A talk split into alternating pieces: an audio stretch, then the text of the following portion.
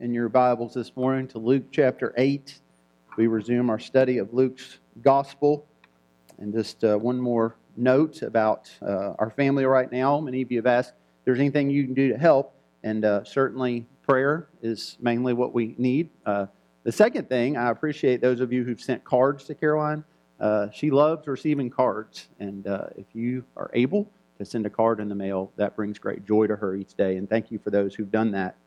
Uh, today, we're going to be coming back to Luke's gospel. I appreciate Pastor Jacob uh, preaching last week, and today we're going to go back to chapter 8. And if you've been with us in our study of Luke's gospel, uh, you know that Luke, uh, in the very beginning of the gospel, he states that this is an orderly account, uh, meaning these aren't just uh, narratives thrown together for no particular reason, but through the inspiration of the Holy Spirit, Dr. Luke has put together this account in an orderly way uh, so that we might learn in an orderly way, meaning that uh, what comes before this passage, what comes after this passage, it all connects together. And if you've been with us, you know that Luke chapter 8, Jesus uh, has been teaching, and Luke has arranged it in such a way that we might clearly see uh, Jesus is teaching on the necessity for us not just to hear not just to listen, but to really live out the things we hear. That, that it's not enough to be a hearer of the word, we need to be a doer of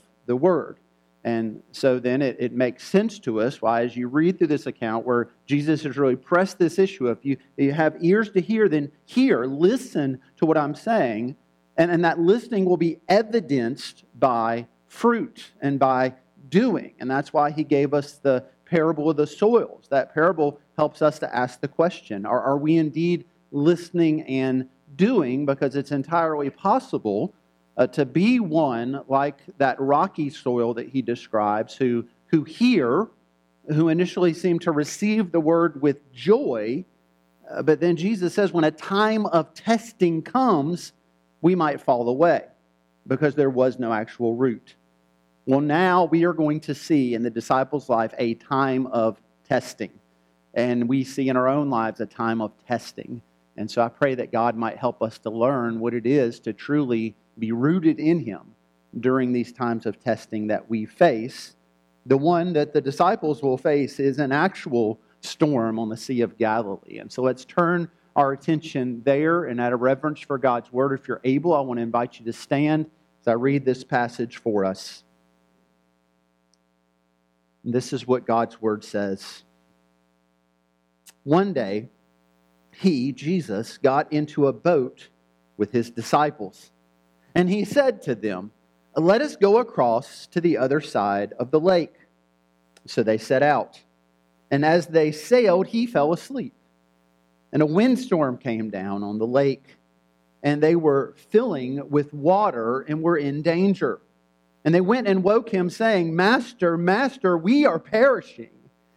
And he awoke and rebuked the wind and the raging waves, and they ceased. And there was a calm. And he said to them, Where is your faith? And they were afraid, and they marveled, saying to one another, Who then is this that he commands even winds and water, and they obey him? If you would pray with me. Father, we see here the sovereignty of our Lord Jesus. As we have seen throughout Luke's gospel, he is the one with all authority in heaven and on earth given to him by you, the authority over all things, including the winds and the waves and the storms, both the physical storm that we see here and the storms that we face in our lives. So help us, Lord, to trust you in the midst of storms today. We ask this in Jesus' name. Amen. You may be seated. As many have in recent weeks I've been celebrating milestones and graduations. Uh, I've thought back on my own school days, and perhaps this is a memory some of you share. I was a, a fair student. I, I did well when I knew a test was coming, but the place I struggled in was those days when I would come to class and the teacher would say those dreaded words clear your desk and take out your pencil. It's time for a pop quiz. I don't know if you have pop quizzes anymore, but I had many of them in my day, and they essentially were a, a testing that was unexpected, a, a test that would come to see if you had actually been listening and learning and could then respond well to show that you had, that there might be fruit of your learning there. It wasn't something you could study for or prepare for, it wasn't something you necessarily would expect. It just came and it tested you. Well, as we look to Luke's gospel now, I believe that is the very thing that the disciples are now facing on the heels of Jesus talking about testing in your faith. That, that rocky soil that I just referred to, that, that, that when testing of our faith comes so often through trials and suffering and hard times, that testing reveals whether we've actually been listening or not. And we see that in our world and especially in the church today. That there are people who come into our church and others, they hear the gospel, they receive it with joy, there's a sense of excitement, then hard times come, and one of two things usually happens. They go closer to the cross or they go farther away that they cling to it, that they long for it, or they want nothing to do with it. And testing reveals this. And I believe it is very much a testing of faith that we are seeing now in the lives of the disciples. An unexpected test that begins with an invitation to get in a boat and to go across a lake. I mean, few pictures are more surreal than that. this lake that so many of these men had spent their entire lives on, so many of them fishermen on the Sea of Galilee, so many of them who, who knew these shores and knew these waters, they knew the conditions. They look out on what seems to be, by all accounts, a, a relatively calm day, and Jesus says, Let's get in the boat and go to the other side.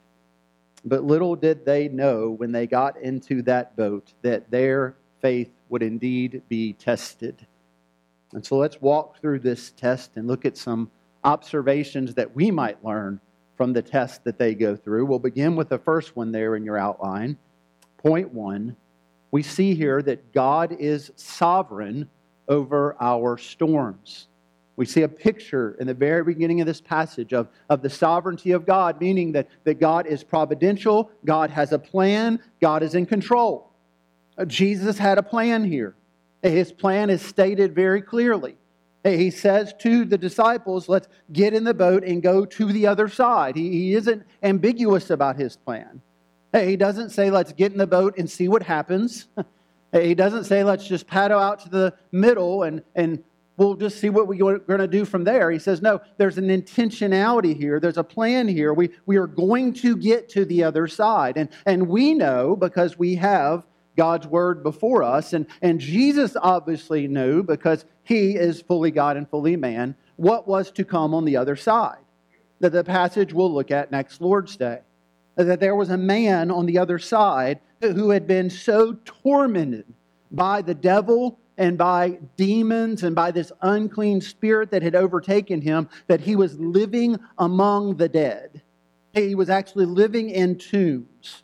And Jesus was going to the other side to deliver this man from this demonic oppression to set him free. A, a glorious thing that we'll see next week.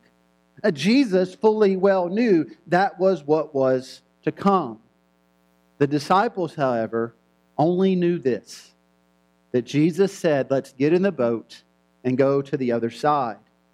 Now, they were going to go across the Sea of Galilee. We have come to this sea before. It's where Luke takes us at the beginning of chapter 5, where we find Jesus going to these fishermen and getting in their boat, calling them to be followers of him. You may remember that scene there in Simon Peter's boat where uh, the picture Luke gives us is that they had been fishing all night long. They had caught nothing. They're exhausted. It's time to go home. And yet now this carpenter, this rabbi, gets in the boat, starts teaching them things, and tells them, the fishermen, to drop the nets down, the wrong kind of nets, the wrong kind of day, in waters that produced nothing the whole night through. And yet, when they did this, their nets were literally bursting from the weight of the fish that when they put them in the boat, the boats began to sink. This was a sea, this was a body of water that these men knew well. The Sea of Galilee, we know it was about 13 miles by 7 miles, a large body of water about 150 feet deep in the middle. And geographically, it sat in such a way that it was at the bottom of an area surrounded by mountains. And what these men would have experienced many times is the climate and conditions where the, the, warm air of that water would encounter the cool air coming down these mountains, and it would produce massive storms at times. You know, we don't tend to think today of, of storms on a lake because when we think of lakes, we think of relatively small bodies of water, not in a climate like this. But, but this was a storm that we would associate with a storm at sea. In fact, the language here says that the storm they encounter was such as an earthquake. And so these would be more like gale force winds. This would be more like a, a hurricane coming through as these men journeying across this lake in a boat. Know, modern depictions of this might give us the impression that they were on a boat like the Mayflower, uh, but this boat was more like a wide canoe, barely setting above the water's level. And so you can imagine the fear that would then come when this storm would come upon them. But, but again, all we know at this point is that they are setting out with Jesus to go across this lake that at this point seems to be relatively calm. And then Luke tells us in verse 23 it's so calm that Jesus fell asleep. Now, all other things aside, it, it encourages me greatly that Jesus took naps. the most Christ like thing today you might do is take a nap. and Luke doesn't tell us this as a, as a side note, that there's a teaching here. The fullness of Jesus' humanity and the fullness of Jesus' deity are both on display in this passage. We, we will see his deity as the one who has authority over all things, including the wind and the waves. That, that's what these disciples marvel at. But we should marvel just the same that Jesus slept. That, that the incarnation, that, that, that God takes on flesh. That, that God will become one of us. There, there, there's gospel hope and gospel promise in this little teaching that Jesus slept. He, he knows what it is to be tired. He knows what it is to be worn out. That, that when you and I are crying out to God in our weariness, in our tiredness, Jesus knows what it is to be weary and to be tired. He, he takes a nap, and physically, he's probably exhausted. I mean, by all accounts, leading up to this point, he has probably preached to this point to the largest crowd that he would preach at in his earthly ministry. He's been surrounded by people who constantly were in need. I mean, if you're a parent here this morning, especially to you moms here this morning, you know this phrase Mama, mama, mama, mama, mama, mama, mama. And I want to tell you, at least as someone who has children now in college and just out of college, they keep saying it down the road. Our children in recent weeks have all made pit stops in our home, some longer than others, and I have laughed as I have heard from the other room from our college age daughters Mama, mama, mama, mama, mama. And you can imagine the number of times people were saying, Jesus, Jesus, Jesus, Jesus. Lord, Lord, Lord, Lord. I mean, the exhaustion of the multitudes, and not just what they were saying, what they were thinking. The Gospels tell us that Jesus, when he looks on the multitudes, he, he sees them distressed and downcast as sheep without a shepherd. He sees what we cannot see. I, I see a beautiful group of people this morning. You look so good this morning. How are your souls this morning? I can't see that. You can express it. When you get up here and start weeping during an introduction, you get a hint of it for some of us, but, but I can't see it. But Jesus could. And, and the fatigue that would bring upon someone, fully God, but fully man. And so he sleeps. But, but be careful here that that, that in the mystery of the incarnation and in seeing God man together in flesh that, that, that we mistakenly then think somehow that, that our God, eternal, the Father in heaven, is sleeping at this point because he's not resting, he's not sleeping. The psalmist tells us in Psalm 121 I, I lift up my eyes to the hills. From where does my help come? My help comes from the Lord who made heaven and earth. He will not let your foot be moved. He who keeps you will not slumber. Behold, he who keeps Israel will neither slumber nor sleep. We can sleep because God does not. Jesus could rest in this boat because the Father was awake in heaven fully awake and fully in control and fully providential. In fact, I think we see here in the humanity of Jesus what it truly means to trust God in the midst of the storm, because Jesus knows the storm is coming. Uh, this is not one of those times in our lives when you know we, we prepare for this beautiful day and we're out on the lake or, or out by the water or out wherever we might be going, and then the storm clouds come, and then we start to look at each other and say, Well, the weatherman got it wrong again. Jesus knows better than the weatherman because Jesus is in control of all things. And he knows full well the storm is coming because he is sovereign over the storm. And in knowing these things, he is still able to lay his head down and rest, knowing what is coming. I found myself at times, perhaps you have found yourself at times, wanting to know what is coming. But what a beautiful thing in God's grace that we don't know what is coming, because we'd probably never go to bed. If we knew what Jesus knew, there's no way we would have laid our head down and slept in this boat. we would have turned the boat around.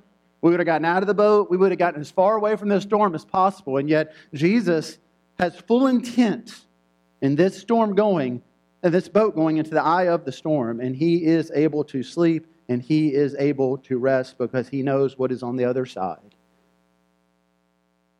You see, Jesus knows the Father's mission before him and what is to come. And, and this man that we'll look at next week, who is, who is being tortured at this very moment by the wicked, wicked, wicked evil that we can't even imagine and he's going to be delivered from it. And his deliverance will not come one second later than it should because of a storm. Because God is sovereign. And so, all they have to hold on to at this point, all the disciples know as this storm is about to come, is the words of Jesus let us go across to the other side of the lake. And, friends, that's all they need. That's all we need. God, in His providence, has not told us, here's all the storms you will face, and here's all the terrible tragedies that will become you, and all these hardships and all these trials. What He has told us is He indeed will take us safely to the other side. That if you are in Christ this morning, if your hope is in Jesus this morning, then the truth we sing about is the truth in your life that Jesus indeed is our anchor. And no matter what storm may come, He will safely securely guarantees that He will take us to the other side, a new heaven and a new earth, and glory awaits. And nothing can take that from us. If you're in Christ, He says, we're in His hand, we're in the Father's hand. No one can snatch us out of that hand. And so all they have at this point is that they will go to the other side, and yet we will see whether or not they truly believe that. As we come now to this next point, next verse, point two, storms reveal the object of our faith. These storms that God is sovereign over, they, they reveal much about us, principally the object of our faith. And so this storm comes, it, it rages. And verse 24, we read, they, they went and they woke Jesus, saying, Master, Master, we are perishing. And Matthew, as we read earlier, records them saying, Save us, Lord, we are perishing. Mark records it this way that they said, Teacher, do you not care that we are perishing? well, which one is it? I think it's all three. It's like your kids, again, there's lots of voices and they're not taking turns. And so you got one disciple over here going, Don't you even care that we're perishing? And you got another one saying, Save us, Lord, we're perishing. And you got all these voices and probably more things than this, all coming out as one time, questioning Jesus. And essentially, collectively together, what they're saying to Jesus is, This storm is intense. We're about to die. Don't you even care?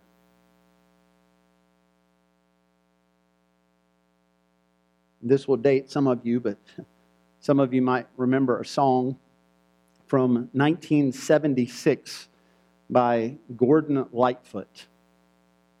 The song was about the wreck of the Edmund Fitzgerald. The Edmund Fitzgerald was a, a massive carrier ship.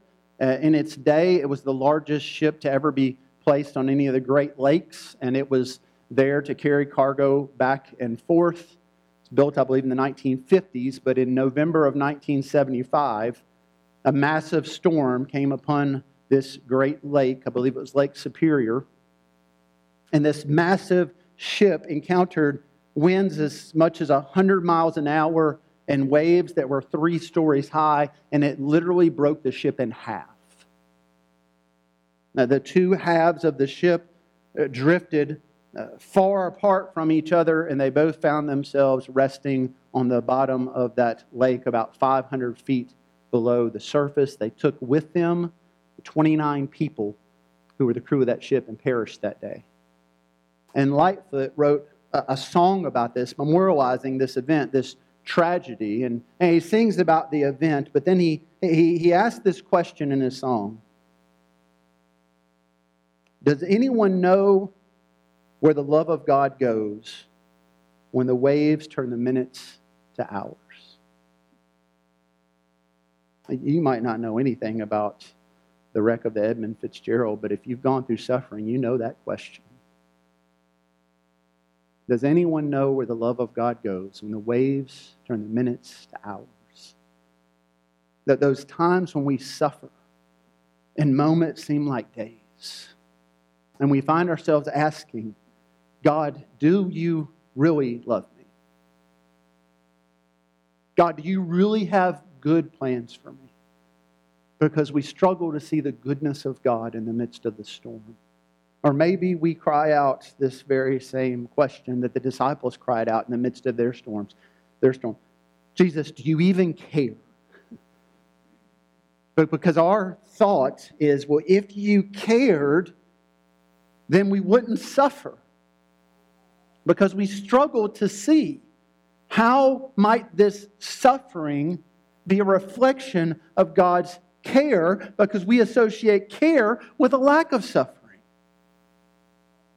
I don't want to suffer, and I certainly don't want my children to suffer. And so, in my love for them, I want to take away suffering. We, we look to God in this way God, if you love me, why not take this away from me. But Jesus doesn't wake up and say, Let me answer your question now.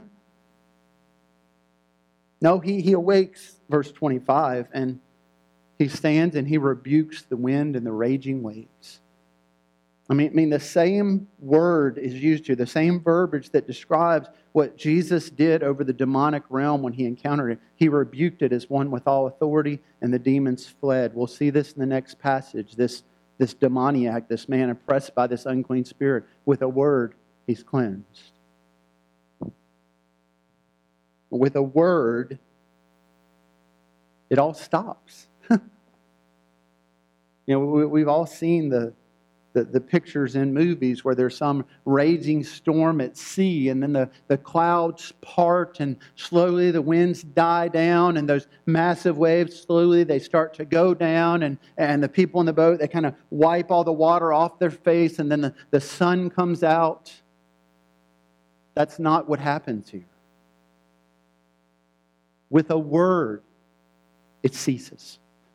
It doesn't calm, it doesn't slow down. It's as if it never was.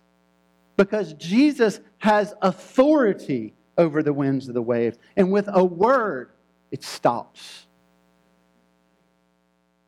And then Jesus asks a question. in response, I believe, to the question the disciples asked of him Jesus, do you even care that we are perishing? Jesus responds with this question Where is your faith? Where is your faith? This is the question for us as well. He doesn't ask them, How strong is your faith? I mean, we see him in the other gospel accounts saying they, they had little faith at this point. He doesn't even he doesn't rebuke them here for waking him up. He doesn't say, How, how dare you wake me up? And didn't you know I had this under control? He, he simply looks at them and says, Where is your faith? I think, and this is my thoughts on this, I think perhaps that what he's pointing out is that they, they weren't truly trusting in Jesus in the midst of the storm. They were trusting perhaps in themselves. I mean, Jesus didn't take them outside of their comfort zone to test them. He took them to the place they were probably the most comfortable.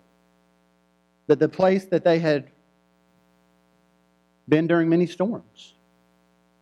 I mean, the Sea of Galilee would have sudden storms that would raise up these men as fishermen who spent their, their lives on the water, probably as children in their father's boats. And then before that, their fathers had been in their father's boat. I mean, this was their nature, that, that they knew this.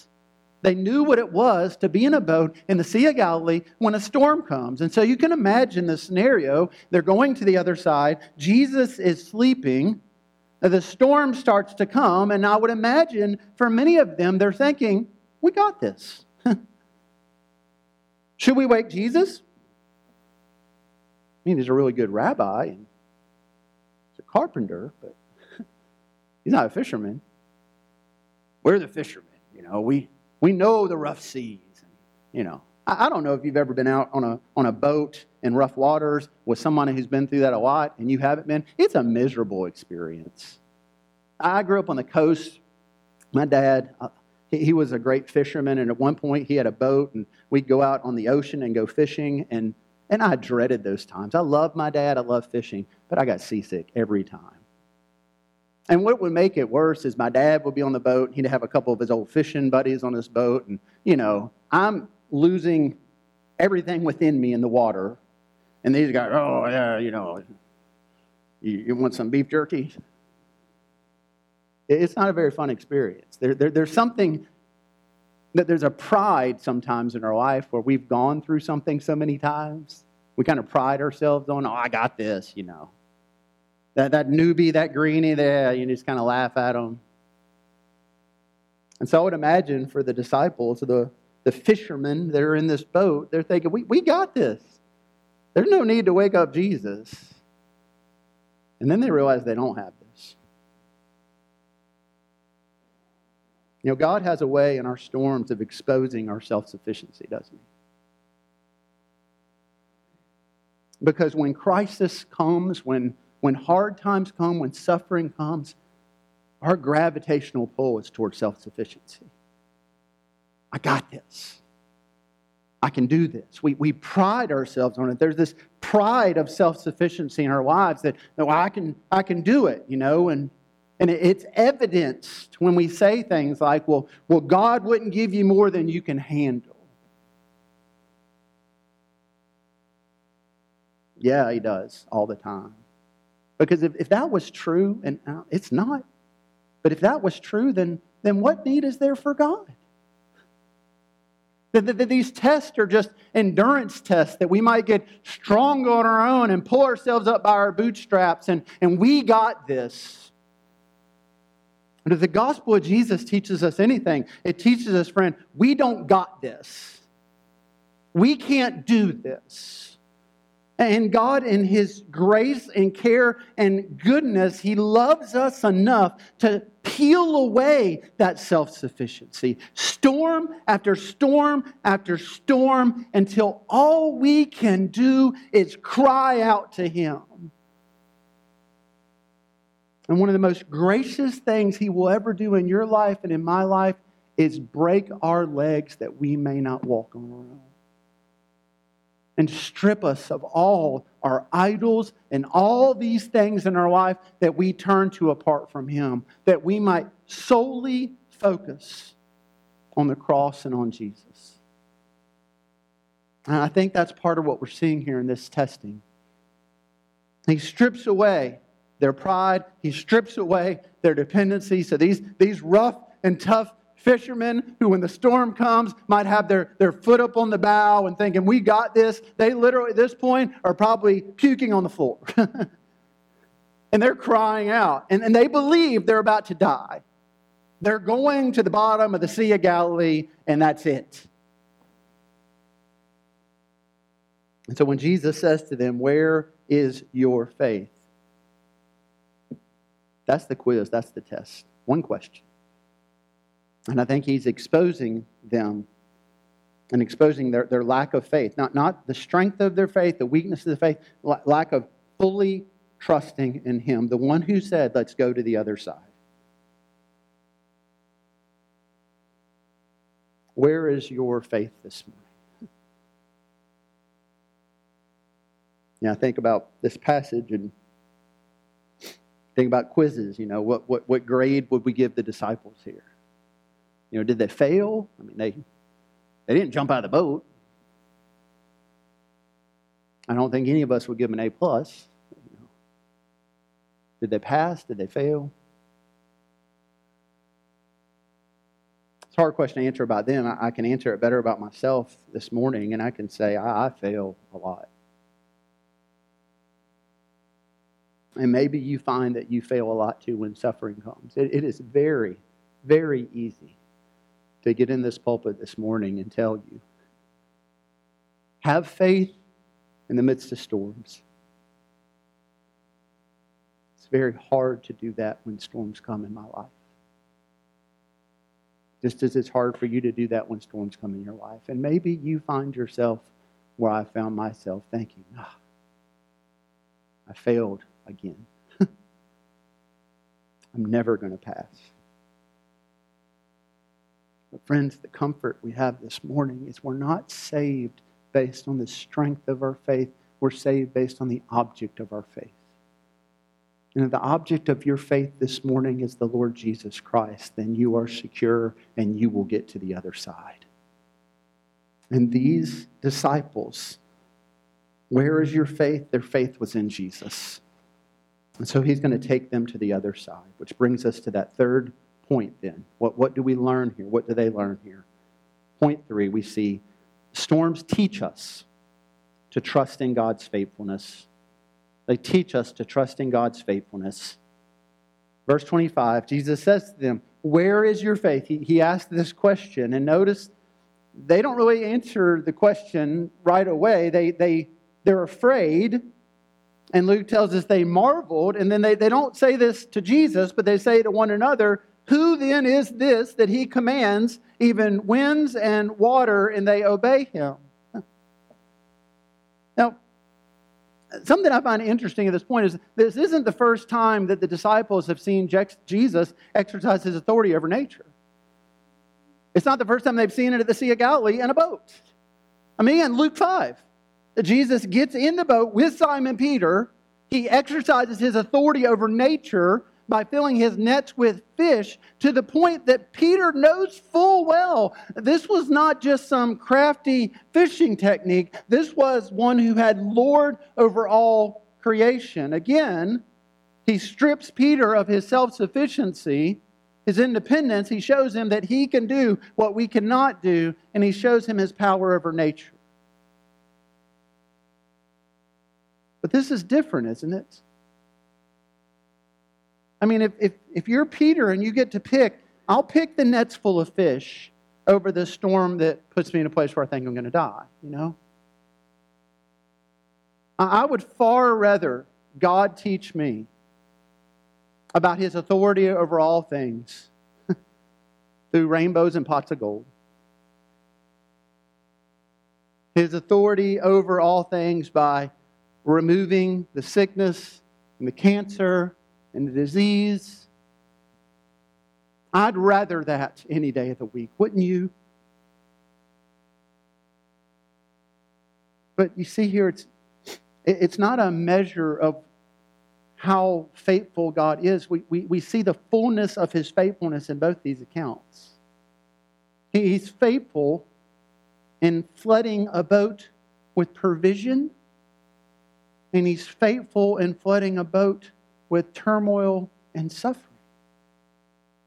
And here in the suffering, he fills the boat that the disciples might see that he's also the one who can save the boat and clear the boat and clear the waves and take them where he said he was going to take them.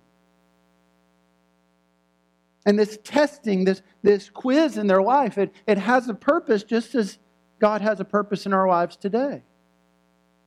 That He might teach them about His faithfulness. Because here's what I believe I believe that the disciples got to the other side of that lake trusting more in the faithfulness of God than they would have had the ride been smooth. And I trust and believe that you and I are going to arrive in a new heaven and new earth one day, praising God even more for his faithfulness and his grace and his mercy because of the storms we encountered. So much more than we ever would have had this life been easy and storm free. I believe it. And I think that's what we see here, and I think that's what, that's what the Gospels continually preach to us so that James might write in James 1 that in the midst of these things that we should count it all joy. Count it all joy, my brothers, when you meet trials of various kinds, for you know that the testing of your faith produces steadfastness. That's not my fleshly response to trials. That's not my gravitational pull. They come, it's not joy. It's hard. God says there's joy in it because there's growth in it because He's teaching us through it that we might see and savor the glory of God and nothing else. And so Jesus uses here a storm to teach His disciples who truly is. That He is indeed the one with all authority in heaven and on earth authority over the winds and the waves, and he does this through affliction and through suffering. I was talking to a, a dear member of our church a couple of weeks ago as I was preparing to go to Dayton for Caroline surgery. Called to check on this church member, and we were talking through how they were doing. Their health has been very hard in recent years, and prayed with them, talked with them. It was about to get off the phone. They said, I, I just have one quick question for your pastor. Why? Why is your daughter suffering through this? Why, why am I suffering through things? Why do we suffer? Well, that's not a quick question. but if I had a hundred years to answer it, I, I couldn't answer it in a satisfying way for any of us this morning. Why? You know, Jesus has a way of, of not answering our questions in a satisfactory way, but, but turning our questions to this point of trusting in Him more. And so, essentially, the disciples say, Lord, why? And Jesus' response is, Well, where's your faith? Will you trust in me? And no matter what comes, will you trust in me? and trust that I have a plan and I have a purpose and that you're going to make it to the other side. And really, the question for us this morning isn't, isn't why, it's who. Are we trusting in Him? I'll leave you with this a, a quote that I'm sure I've read before.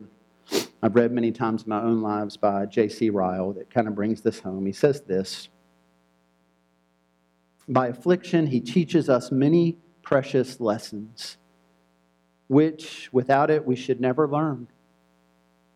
By affliction, he shows us our emptiness and weakness, and he draws us to the throne of grace. He purifies our affections, he weans us from the world, he makes us long for heaven.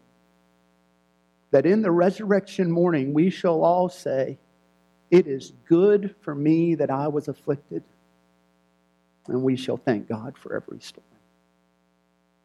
Maybe you can't thank Him today, but friends, one day you will if your hope is in Jesus.